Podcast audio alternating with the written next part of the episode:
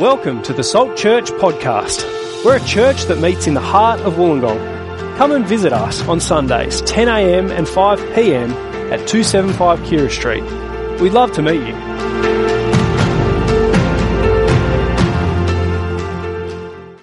Hi everyone, Andy is my name. Welcome to, it's great to be here together, particularly if you're visiting. A big welcome to you. I'm one of the pastors here at Salt. I got a question though. We talked about it a bit before. Are you a good listener? Are you a good listener? Uh, it's one of those things I thought I was a good listener. I can, as Jess says, one of those skills you can learn. I can do the active listening where you, someone's talking to you, you repeat back what they've said in your own words so you understand the emotion or understand the, like, I can do that. Uh, and so, you know, I thought I was a good listener until uh, I went to, Keris and I went to a marriage day preparation thing before we got married. We went away for the day, and uh, us and a bunch of other couples who are about to get married, and um, learned a bunch of things, really helpful things over the course of the day, uh, things that will be really helpful for married life. And the end of the day, spent this whole day together. The end of the day, they said, okay, we're going to finish off with an activity. I want you to sit knee to knee with your partner, look in each other's eyes, and I want you to tell them all the things that you've learnt about them. I thought, okay, Can do that. And they said, all right, husbands, men go first. I thought, okay, all the things I've learnt about Keris. There's not, like I know Keris pretty well. There's not that many things. I can't really think of many. And I'm looking around and all the other men are just chattering, saying heaps of stuff. And I'm like, okay, uh, what have I learnt? Uh, you're good with money? I guess. I can't, I don't know. Um, what else? Can't think of, I'm, I'm not sure. And Keris is kind of tearing up and, and, te- and yeah, looking distraught. And um, I'm like, oh, I've got to think of something. And said, okay, that's enough time. Um, women, your turn. And she just started rattling off all these things. Not even things from today, all the things about me. All these personal things and all these things. And I quickly realized I misheard the thing. I thought they said all the things that you've learnt about the person. What they said was, tell them all the things you love about them. And so I was there going, I can't think of anything. Um, you good with money? I realized that's not even true. The um, uh, what am I? I, I? I had nothing, and no wonder she was crying, and she was rattling all, all, these things that she loved about me, and I was like, oh, I'm so sorry, I didn't, I, I misheard, and by then it was too late, and so we left the marriage day. She was crying, and everyone else thought this is not going to last, and I, I was like, oh man, I've learnt. It's important to listen, right? You can have disastrous consequences if you don't listen well to do with uh, activity, but even more so when it comes to God's Word. That's what we're going to see this morning. It matters that we listen to God's Word. So I'm going to pray for us that we would listen. So pray with me. Our Lord God, we thank you that you speak to us by your Word. And we pray that as we hear your Word now, you'd help us to listen well. Amen. Well, Jesus also knows the importance of listening well. And uh, he tells a bunch of parables. The first parable that he tells is about listening. He tells a parable about listening. Have a look at uh, Matthew chapter 13. We're going to be mostly working in Matthew 13, so keep that open. We're jumping around a little bit as well, but Matthew 13 to start with.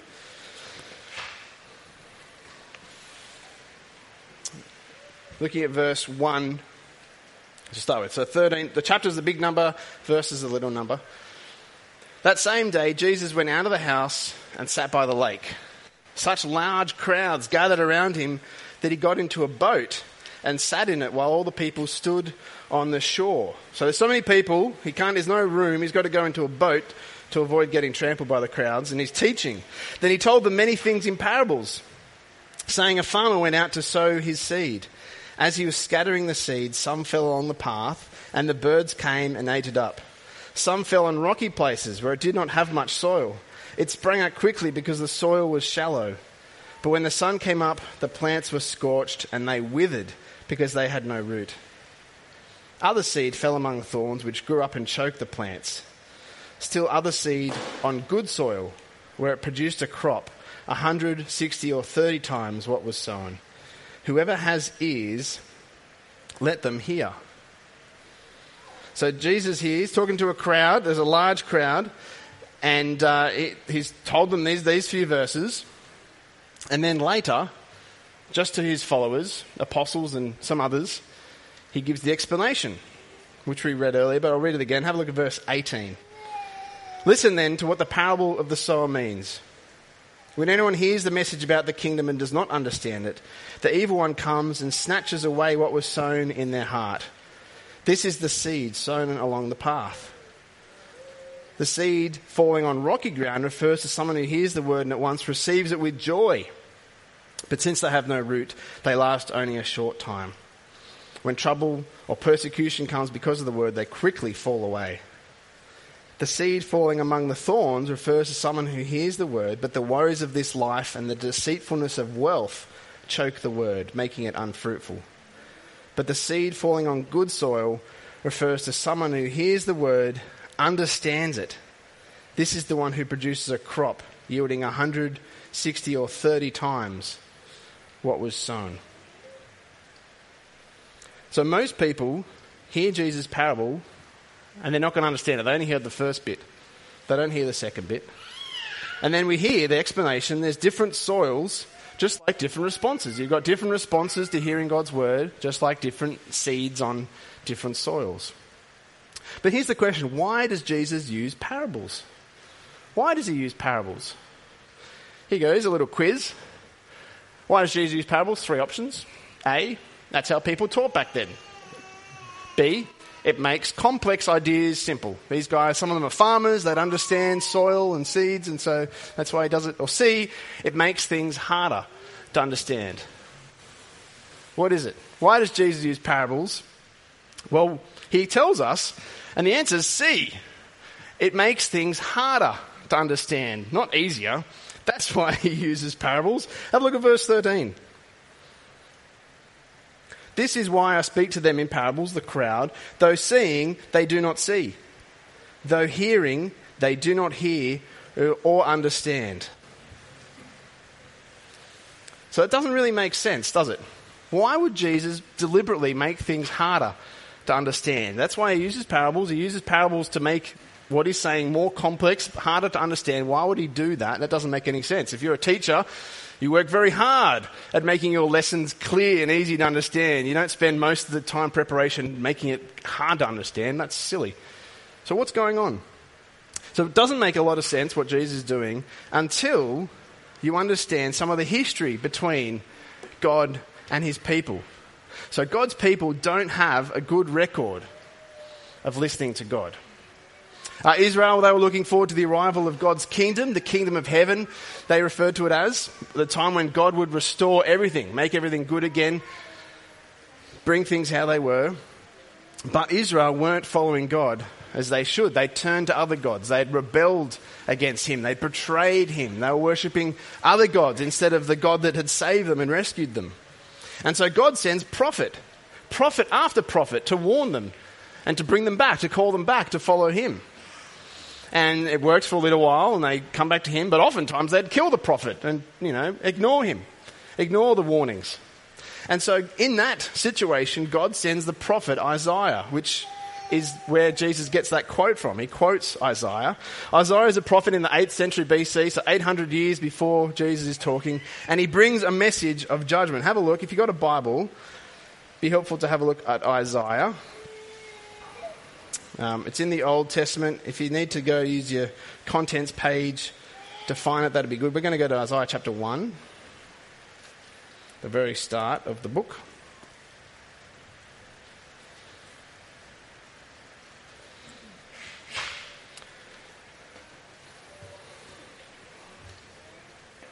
Isaiah chapter 1, verse 1. The vision concerning Judah and Jerusalem that Isaiah, son of Amos, saw during the reigns of Uzziah, Jotham, Ahaz, and Hezekiah, kings of Judah. Hear me, you heavens, listen, earth, for the Lord has spoken. I reared children and brought them up, but they have rebelled against me. The ox knows its master, the donkey its owner's manger, but Israel does not know, my people do not understand. Woe to the sinful nation! A people whose guilt is great, a brood of evildoers, children giving to corruption. They have forsaken the Lord. They have spurned the Holy One of Israel and turned their backs on him. So it's incredibly sad what's happening. God's people are not following him as they should. Israel have forgotten God again and again. They've turned their backs on him. And then, so then we get a promise in Isaiah chapter 6, a little bit later, a couple of pages over it. Isaiah chapter 6, verse 8. Here's the warning, or the judgment. Then I heard the voice of the Lord saying, Whom shall I send? Whom will go for us? And I, it's Isaiah, said, Here I am, send me. God said, Go and tell this people, be ever hearing, but never understanding. Be ever seeing, but never perceiving. Make the heart of this people calloused. Make their ears dull and close their eyes. Otherwise, they might see with their eyes, hear with their ears, understand with their hearts, and turn and be healed. So that's the punishment there. Israel's being punished. God's given them the thing that they want. They were rejecting him, they were turning their backs on him, following other gods. It's, God's given them the thing that they want, they're wanting. They're not going to hear God's offer of repentance. They're not going to hear the offer of um, uh, coming back to him that Isaiah is going to bring. Instead, they're going to be judged for their rebellion. They're going to be stopped from hearing it well. And so that's why Jesus uses parables. And that's why he quotes this part of Isaiah. He's fulfilling this promise by speaking in a way that's hard to understand. He's preventing Israel from understanding. Jesus is preventing God's people from hearing what he's saying. So that so that the people would then murder Jesus and kill him. Not accept his message, but kill him. Because that was the plan all along for Jesus to come and to die. And for that to happen, the people couldn't accept the message. Imagine if Jesus had come and preached repentance and taught about the kingdom of God, and all the people in Israel were like, Yes, of course, we're going to follow Jesus. And everyone follows Jesus and turns, and Jesus lives to be an old man, and no one kills him, and he doesn't save, he wouldn't save the world. I don't know. How would that even work? That does, that's not God's plan. God's plan wasn't that at all. God's plan was for Jesus to come and to die, for God's people to kill him which wasn't a hard plan to pull off. God's people had done that all the time. They'd been killing prophets all the time. And so they did that with Jesus. And that meant that Jesus' death then brought about salvation for his people.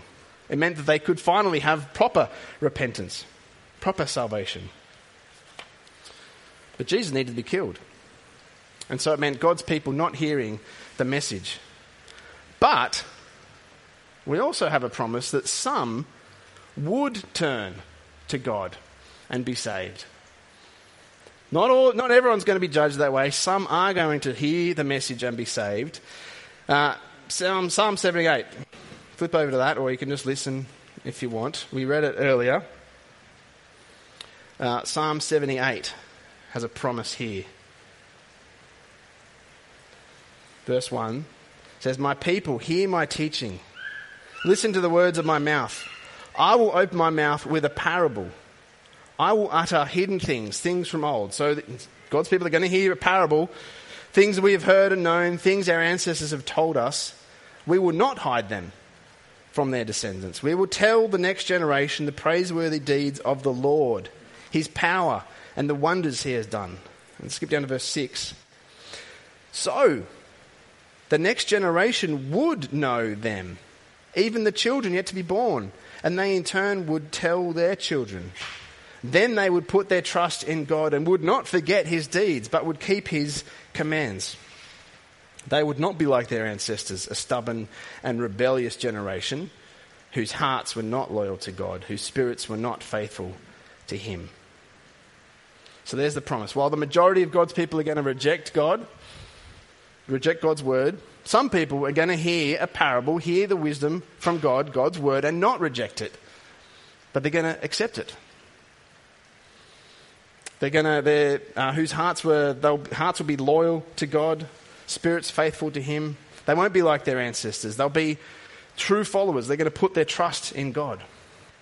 So you get this, these, this word with two responses, two groups.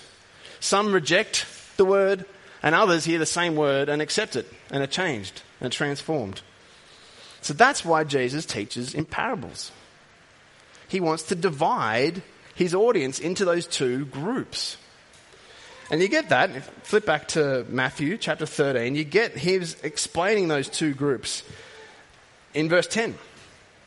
The disciples came to him and asked, Why do you speak in parables to the people in parables? He replied, Because the knowledge of the secrets of the kingdom of heaven has been given to you, but not to them. So some people get it, other people don't. And Jesus is deliberately dividing his audiences. Two people hearing the same thing, but with two very different responses. For some, judgment, and for others, salvation.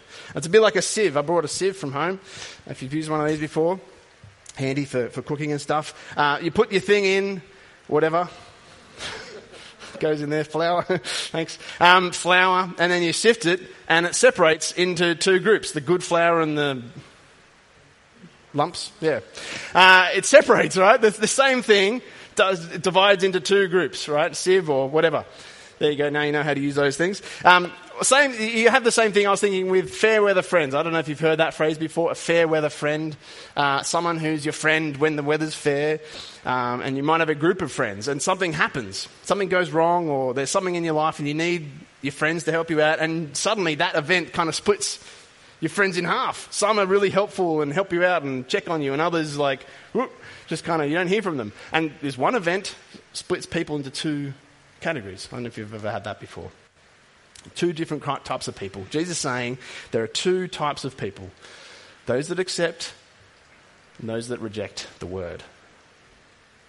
How do you know which one you are? How would we know? Well, it matters how you respond. It matters how you respond to God's word. So, most people will reject God's word and miss out on the kingdom of God. Jesus explains this. Uh, in fact, there's a few different ways that looks like. The one group's going to reject it straight away. Uh, we get that as he explains in verse 19. Have a look. The first soil, rejecting it straight away. When anyone hears the message about the kingdom and does not accept it, the evil one comes and snatches away what was sown in their heart. This is the seed sown along the path. So immediately, they hear, immediately the word comes to them and it kind of just bounces off. They don't even hear it. And there's probably some people in the crowd, there was a bunch of people in the crowd that I imagine that was the case. People not really listening to what Jesus said. There's a big crowd of people down by the lake. It's a nice day. Jesus in a boat on the water. Some, Jesus is talking. Some people are listening. Other people are just. Look at that bird. It's not even flapping its wings. It's just kind of flying around. How does it do that? It's just going around in circles, higher and higher. Hey, check out that. What is that? How does that bird doing that? It's I wonder if one day we'll work out a way to be able to use that technology to fly people into like different continents and in metal. I don't know, but and they're not even listening to Jesus. They're just totally distracted. Have a nice day at the lake with their friends. Maybe that's some people. They don't really get it. Or someone's listening and going, yeah, I don't know, this doesn't really make sense. But apparently Jesus afterwards, if you, you know, you hang around, he explains it to you, and I'm, I'm keen to find out a bit more about what this means. Oh, well, I promised my mum I'd sweep the dirt floor. uh, I, I can't, maybe another time. Some people just bounces off. Doesn't actually take root in their life. Doesn't make any change or make any difference. And maybe that's you. Maybe that's you right now. You're distracted. You haven't, you stopped listening when I stopped talking about the marriage day. Or you're distracted by that large spinning fan that we got installed. Um, now everyone's looking at it. But, I mean, that's you. and just like with Israel, that's God's judgment. That's God bringing judgment as his word goes out. Some people bounces straight off. Don't even hear anything. But some people do receive the word for a moment. It doesn't last though. Have a look, verse 20. This is the second group. The seed falling on rocky ground refers to someone who hears the word and at once receives it with joy. But since they have no root, they last only a short time. When trouble or persecution comes because of the word, they quickly fall away. So they hear the word, but it doesn't take root in their life. Excited about it though, excited about what Jesus is saying, joyful about it, on board for a moment, and then the excitement kind of fades and life gets hard, something happens, they get made fun of, or persecution or something, and they stop. Uh, you might have seen people like I've seen people like that. People even at Salt. Sitting here, hearing, hearing the word, and amazed and excited and transformed by it for a couple of weeks or a couple of months, and then kind of drift away. It's really sad. Trouble comes along, persecution comes along, go back to their old life. As Jesus says, it's going to happen. It's devastating. But it will happen. That's the second group. The third group, similar. They accept the word. Have a look. Lasts a little bit longer.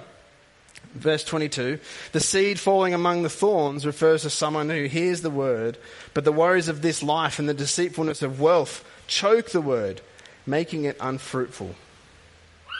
So they accept the word, but it doesn't last. It doesn't last. The worries of this life come along, uh, the deceitfulness of wealth. They choke the word. They, the person stops following Jesus. Which I think tells us something. I think worry and money, we can see here, they're the two biggest killers for Christ's followers, really. I don't know if you've seen that. Um, I think we need to be careful. We don't get caught up worrying too much about this life. Don't get caught up worrying too much about. There's a lot going on. There's a lot, to be honest, there's a lot to worry about. You know, we were talking about it before. There's floods, there's war, COVID going around, mandates with that, the economy, who knows what's going on with that. Plus any personal stuff that's going on, sickness or other things in your life that's making. There's a lot to worry about. But I think the problem is sometimes we can worry and turn inwards and focus on ourselves rather than bringing those things to God and helping it, helping it grow our dependence on Him. It kind of draws us away from Him. We feel like we need to solve it somehow. And, but as Jesus says, which of us can add an extra day to our life just by worrying? And in fact, it, that worry can become a distraction. It can separate us from Him, draw us away from Him. So be careful about worrying. And money. We're often drawn to chasing money. It's deceptive. Wealth is deceptive.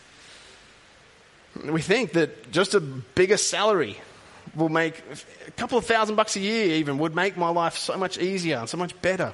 Or if I just had that promotion, or once I get that job, or once, once I get that thing, my life will be better. But we live in one of the richest parts of the world, in the richest time in all of history. We've got more than pretty much anyone has in the history of humanity, and yet studies show we're more depressed and sadder and more isolated and worse off than ever before. And so, if anything, it's wealth just makes you makes it worse. And yet, it's deceptive. We get tricked into thinking a little bit more, a little bit more, a little bit more. Don't be deceived. Stay focused on following Jesus. Right? That's the third soil. The last soil, the third, the fourth one are those that hear God's word, accept it, and it sticks. Have a look, verse 23. The seed fall, falling on good soil refers to someone who hears the word and understands it. This is the one who produces a crop yielding 100, 60, or 30 times what was sown. So, hearing God's word and understanding it. Very few people are going to hear Jesus' words and understand it back then, and same today. I think very few people got four different responses. Only one of them accepts Jesus' word fully. So here's the question there's four responses. Which one are we? Which one are you? What's your response to hearing God's word? And most of us here are Christian. Most of us would say we're the fourth soil. We follow Jesus. But what's the difference, though? I was thinking about this. What's the difference between the third soil and the fourth soil? What is the actual difference? How would you know which one you are out of those two if you follow Jesus? They both look similar. They both have the seed taking root and growing in their life. But at some point, years or decades later, the third soil gives up and stops following Jesus. For other things. Might be years. And it could happen suddenly, something happens, boom. Or it could happen gradually over a while. But it happens for the third soil. And so I think we need to be careful. I need to be careful. I was reflecting on this for myself, but I think for us as well. Not just presume you're going to be a Christian in 20 years, 30 years. Don't just presume and just let it kind of just coast away in the background. It kind of means we can become lazy and don't actually put any effort in and just assume. I got some. I got. A, I know some people in their mid 30s who've realised they don't have any friends. I know for some younger people that's unimaginable, but you get to your. Comes a point in your life when you kind of assume that the friends you have are going to be there in 10, I'm going to focus on my career for 10, 15 years or have a family and you, you, stop investing in relationships and then suddenly you wake up one day and you've got no friends. So I shouldn't laugh. Um, and it's devastating and it's sad. But I think for some of the people I know, they just assume that their friends would, they moved away, all these other things and they stopped putting effort in and suddenly they wasn't there anymore. I think sometimes we can sadly, that same thing can happen with following Jesus. You just assume it'll keep happening. You don't put any effort in, you don't, and then you wake up one day and you're the third soil. So keep working on your relationship with Jesus. Remind yourself of his promises. Keep reading his word. It's, it's, God's word that changes us initially, it's God's word that continues to change us and shape us to be more like Jesus. That's how God does it in His Word. So remind yourself of the, His promises in the Bible. Grow to love Him more. Grow to know Him more. Keep going to small group during the week. And go to small group, not just because He said you would, but to actually dig in and to wrestle. And come to church ready to learn and engage and to think hard. Don't just presume with no effort. Because what's the difference between the third and the fourth soil? Both are following Jesus, but only one of them dies following Jesus. So I'd love all of us to die following Jesus. Not now, obviously. At some point, you know, keep following Jesus for the long haul. That's, not, that's what we want. We're praying for a flood of lifelong disciples of Jesus, not just a flood of temporary disciples, you know. We want lifelong disciples. We want to follow Jesus for our whole life. So don't give up. Don't give up following Jesus. If you are a follower of Jesus, don't give up. Because you don't want to miss out. You don't want to miss out. Well, that's where we're done. You don't want to miss out on God's kingdom. Have a look at verse 31. There's another parable he tells. tells. Uh, he told them, Jesus told them another parable. The kingdom of heaven is like a mustard seed, which a man took and planted in his field. Though it is the smallest of all the seeds, yet when it grows, it is the largest of plant, garden plants and becomes a tree, so that the birds come and perch in its branches. So the kingdom may look small and unimpressive now, but it won't always be that way. I don't know if you've ever seen a mustard seed. Uh, if you've got a jar of whole grain mustard, uh, I've got one here. Not a jar, but just a mustard seed. Um, that's a mustard seed. It's pretty small. I, I, lost it, almost lost it in my pocket. Um, you can hardly, can you see it? No? Oh, I dropped it. Anyway, it's gone. Um, it's, it's, unimpressive. You wouldn't even know it's there. I just lost it. Um, that can be like God's kingdom. It looks unimpressive and it looks small, but actually, a mustard seed grows into this massive tree. And birds come and live in it, and it's amazing. It's incredible. And that's the same with God's kingdom. It looks small and it looks unimpressive. It doesn't look like it's worth following for the long haul for Jesus because it's just this small thing. And what are we even doing here? But it's not. God's kingdom grows. There will be a point when we'll see. When Jesus returns, he will restore God's kingdom and we'll see how magnificent it is. It's breathtaking and unbelievable. It blows your mind. We're not there yet. It still looks small. But there will be a day when it's coming. So don't miss out. Don't miss out. Don't give up. And if you're not following Jesus, love you to start following Jesus. The kingdom of heaven is on offer for you as well. If you're hearing this for the first time, you're kind of making sense, love to chat to you. Love to chat to you. Love for you to come and follow Jesus with us as we do this together. The kingdom of heaven looks small, but it's incredible and it's amazing.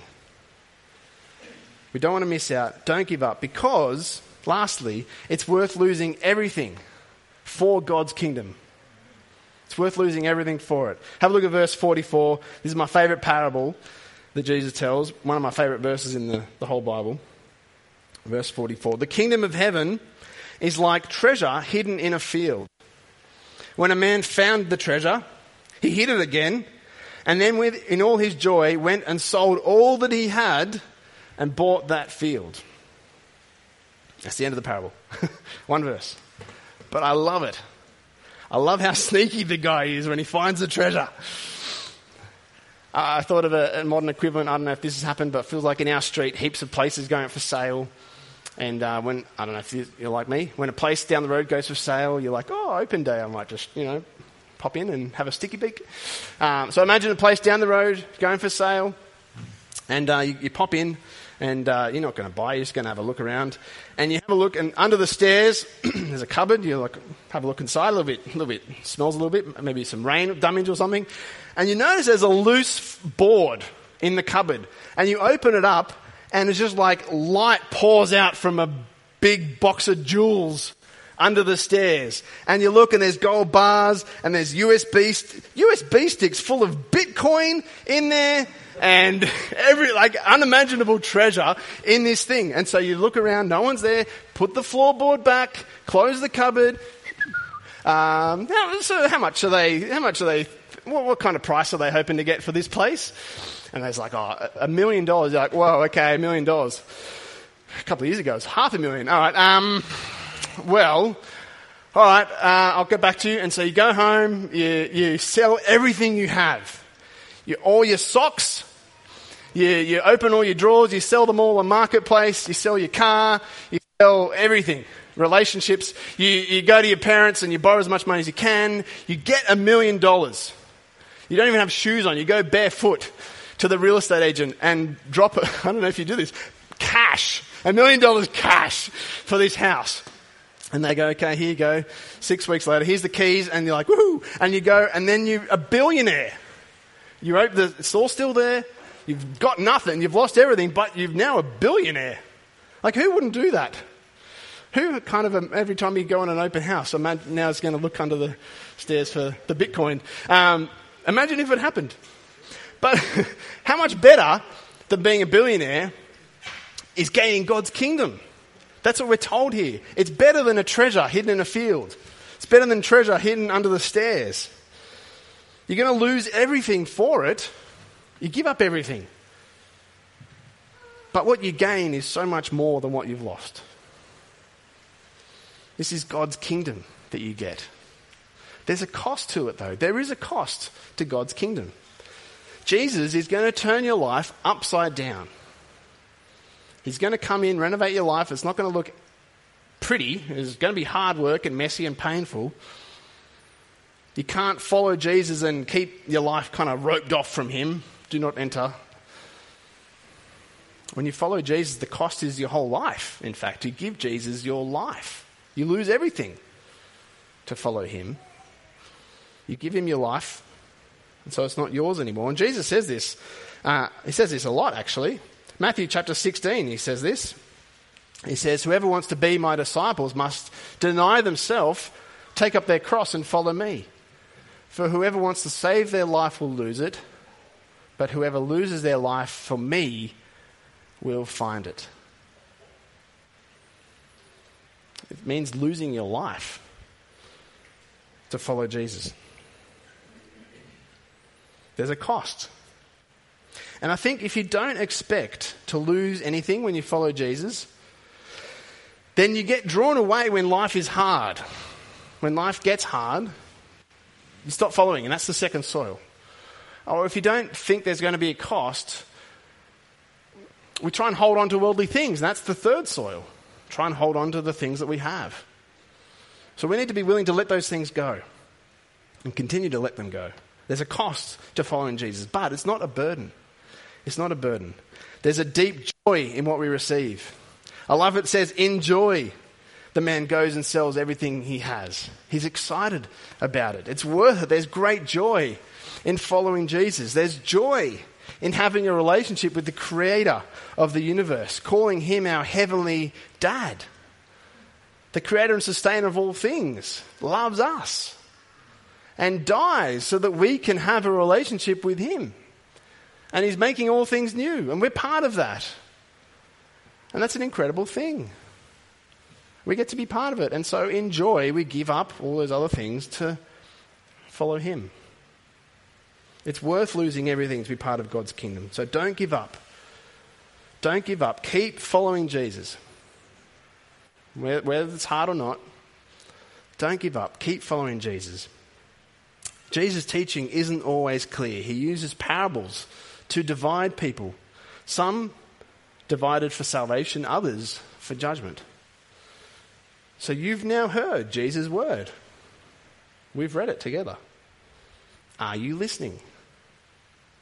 Are you listening? Will you accept Jesus' message with joy? Will you hold on to it? Will you let it grow fruit in your life as we look forward to the kingdom of heaven?